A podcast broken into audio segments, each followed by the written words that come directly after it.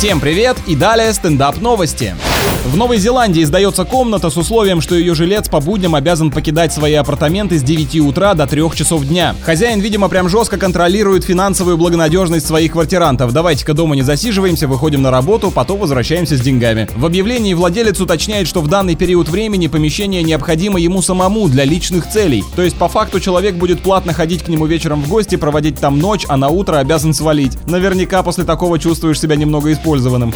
НАСА ищет добровольцев для жизни жизни в условиях, приближенных к будущим марсианским колониям. Четырех волонтеров на год поселят в модуле площадью 160 квадратных метров без связи с внешним миром. Сумма гонорара за такую работу не уточняется. В принципе, если вам предложение из первой новости не понравилось, это отличный способ переехать и 12 месяцев вообще не платить за квартиру, еще и деньги за это получить.